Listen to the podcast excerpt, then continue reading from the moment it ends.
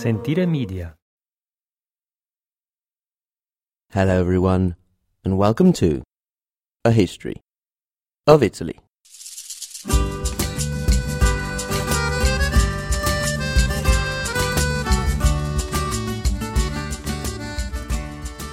Episode 32 Saxons to Salians and Fake News Legends.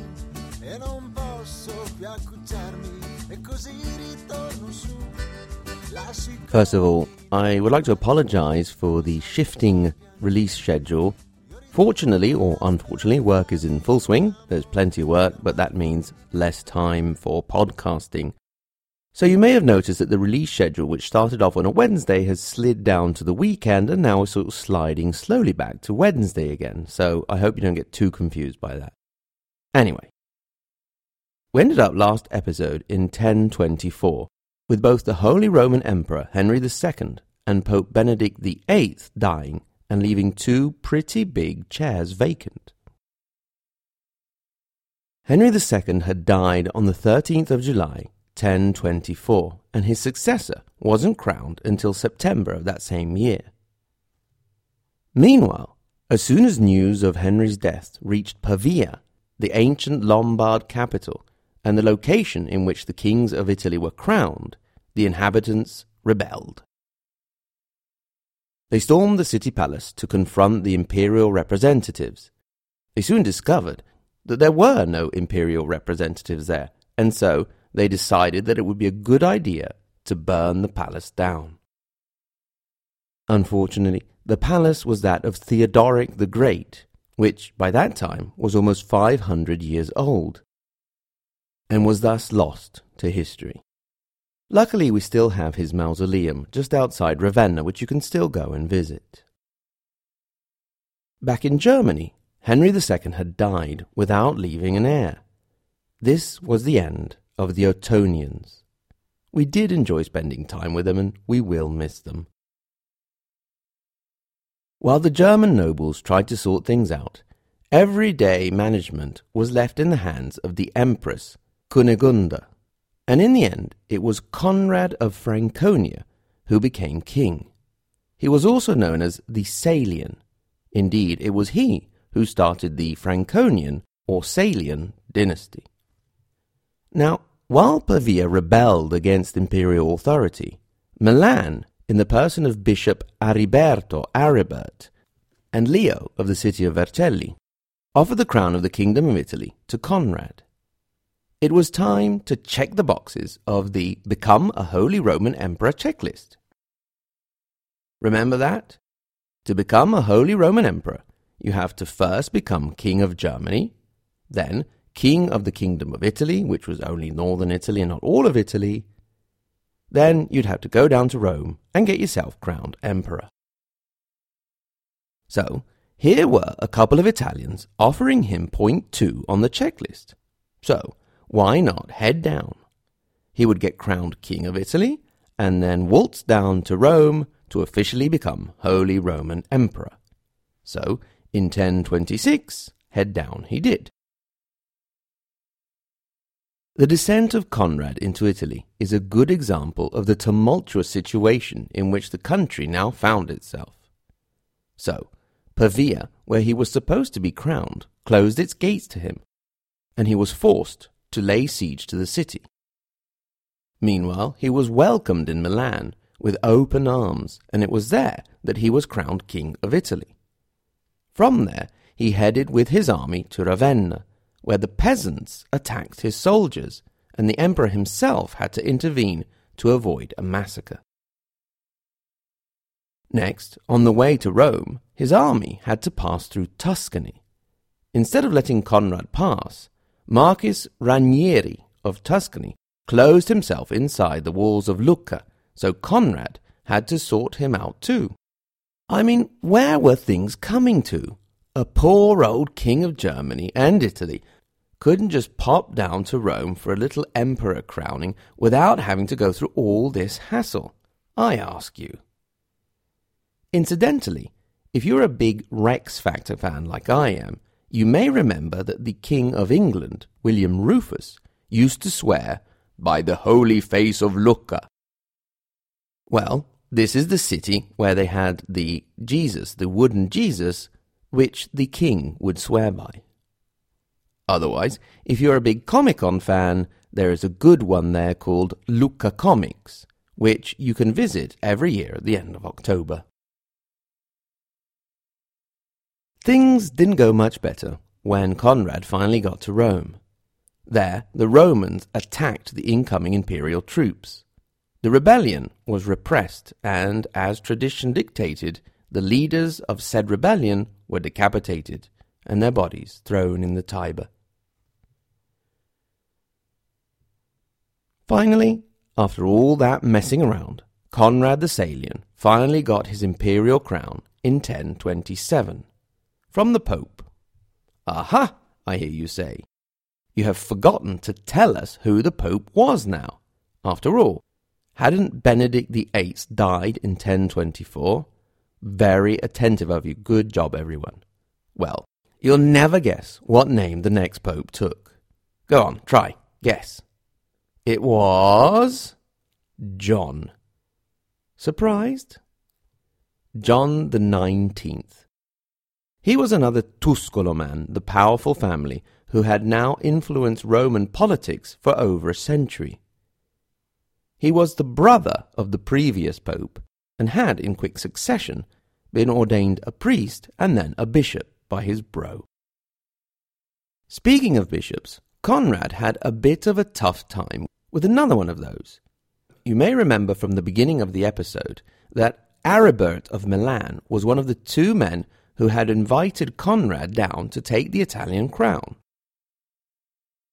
Not only that, but when Conrad in 1034 needed help against the Burgundians, Aribert, peaceful man of God that he was, led a military expedition up to aid his emperor. However, these great buddies soon had a falling out, and this is why. In the year 1035, there was a rebellion in Milan. The minor vassals had begun to grow very worried about the growing civil power of Archbishop Aribert, and their patience had reached its end. Aribert and the higher nobles were quickly able to send the rebels fleeing from the city, but they soon regrouped and made alliances with the anti Aribert forces in the area, particularly Serpio Martesana, Pavia, and Lodi. The two armies met at the Battle of Campomalo in 1036. The battle was not just one of minor vassals against Aribert and the major nobles, but of the cities around Milan against the expansion of Milan herself. The outcome of the battle wasn't really heavily in favour of either side, but an important ally of Aribert, Alric, Bishop of Asti, was killed, which sort of scored a point in favour of the rebellion. At this point, Emperor Conrad decided things were getting a little bit out of hand, and so made his way down. He sat everybody down, heard all sides, and decided that it was the Archbishop of Milan himself, Aribert, who was at fault. Conrad imprisoned him near the city of Piacenza. Now, you would imagine that the naughty archbishop spent the rest of his days rotting in a prison. Well, no. About a month later, he was able to escape and make his way back to Milan. Conrad followed him and laid siege to the city. I suppose one would imagine at this point that Aribert would have had a rather awkward return, but it was one thing for the Milanese to whack each other round the heads with swords, but when a foreign emperor came down and decided to imprison their bishop, well, that just wasn't cricket. No, sir. It was at this point that the citizens of Milan rallied around Aribert, and he gave them a rallying point. This is where the bishop pulled out the carroccio. That's C A double R O double C I O. Now, this word probably won't mean much to the majority of international listeners, but if you've lived in Italy in the last 30 years, it is very meaningful. What is this carroccio? Knowing us Italians, you may be thinking it's some obscure and inventive recipe for pasta. It's not. It's a cart, or you could say a wagon, or if you want to make it sound cool, you could say it is a war altar. The carrocci started out their existence with the Lombards, who used them as a war wagon, either riding them into battle like a sort of chariot, or using it for transport purposes. In time, and in particular in the later Middle Ages, so after the time we're talking about, it became gradually more symbolic. It would hold a cross and an altar and the municipal insignia, that of the city and later commune. It would be surrounded by elite troops to protect it, and its importance was a bit like that of the eagle of the Roman legions or the American flag for the US troops. It would be kept in the main cathedral of the city and carted out in times of danger to be used as a rallying point, as in the case of our good friend Aribert, Archbishop of Milan, when the city was under siege by Conrad. The Milanese were able to resist, and the carroccio became an important symbol of municipal independence. At this point, you may be wondering what reflection a wagon from around a thousand years ago would have on modern day Italy in the last 30 years. Well, there are two important elements in this story. One was the fact that the Italian municipality was resisting an invasion by a foreigner, and the other was that the municipality in question was a northern one. Indeed, the use of the carroccio was characteristic in particular of the municipalities of northern Italy, where, as we have had more than one opportunity to see, history developed a lot differently from in the centre and the south. Now, these two themes, resistance to foreign intruders and superiority of the north, were very dear to the political party which was formed in Italy between the end of the 80s and the beginning of the 90s in the last century, the Lega Nord, the Northern League. I have spoken about the Lega before in special episode 1, in which I did an analysis of the Italian election.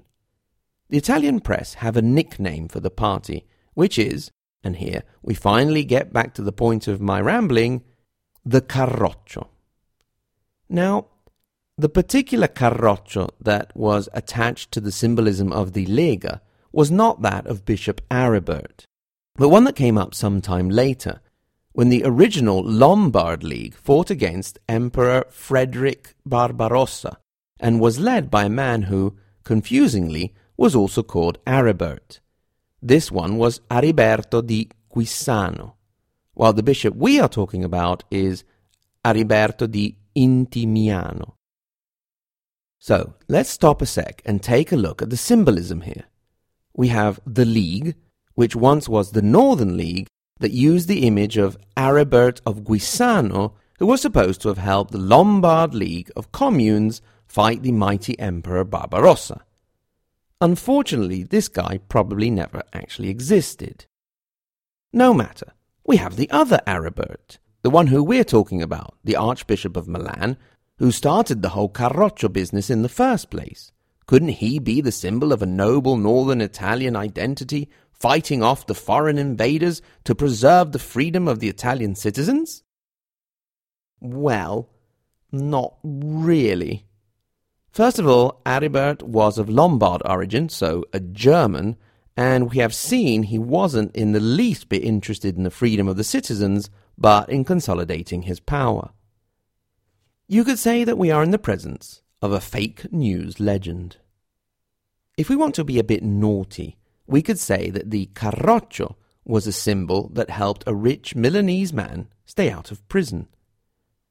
A bit like when the Northern League, the Carroccio, supported Silvio Berlusconi in his first government in 1994 and allowed him to start making laws that, by pure chance of course, allowed Berlusconi to simply legislate some of the crimes he was accused of out of existence. Anyway, we have a bit to go before getting there back to the 11th century. The important thing to take away from all this was that Conrad did not get his man.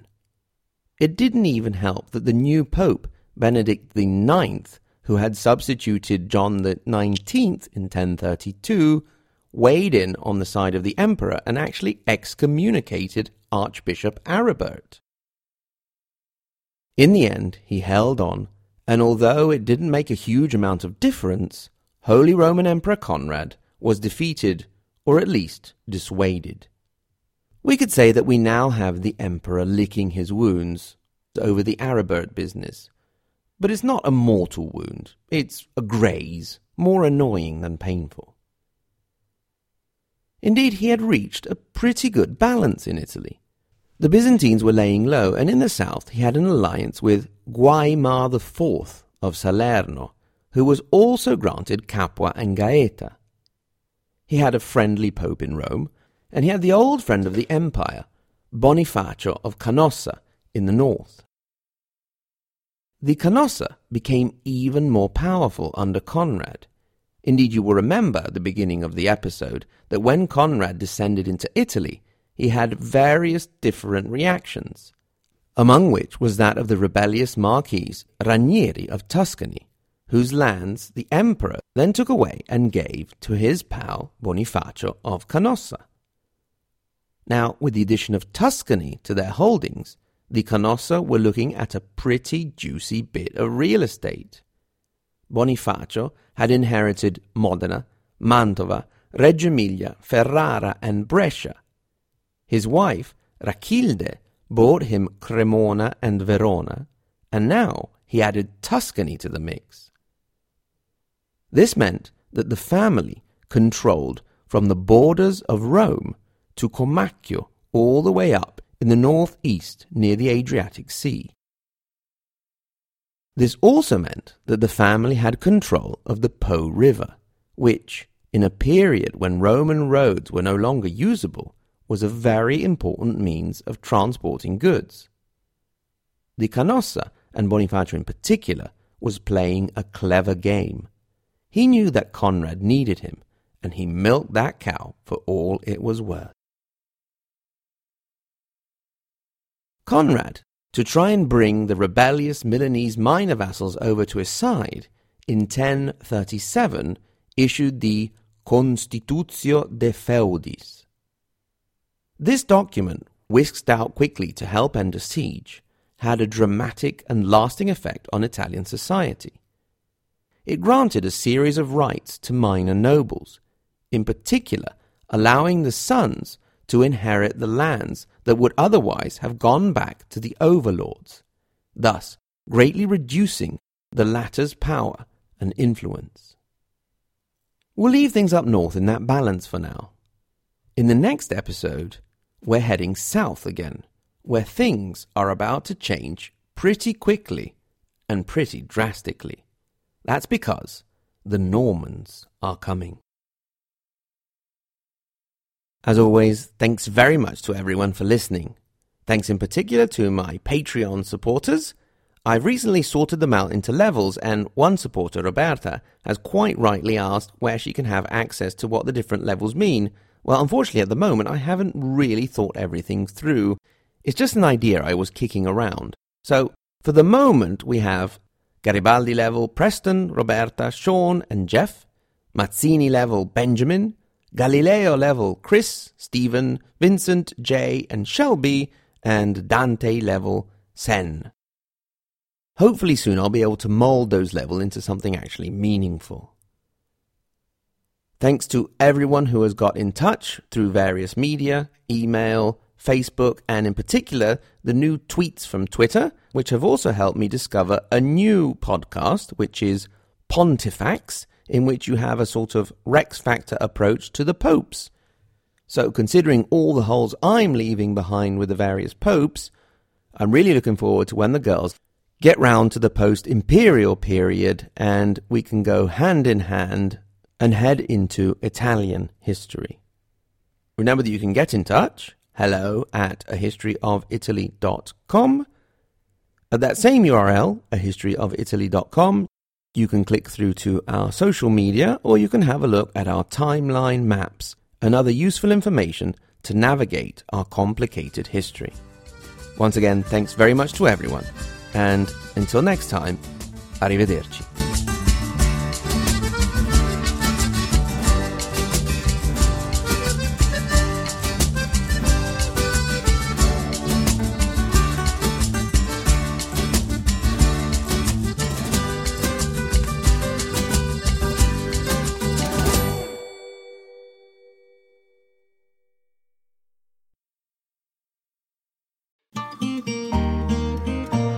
Sentire Media. Hey, podcast producers and show hosts. Do you want to join a podcast network that celebrates all things Italian? At Sentire Media, we understand the allure of Italy and its unique culture.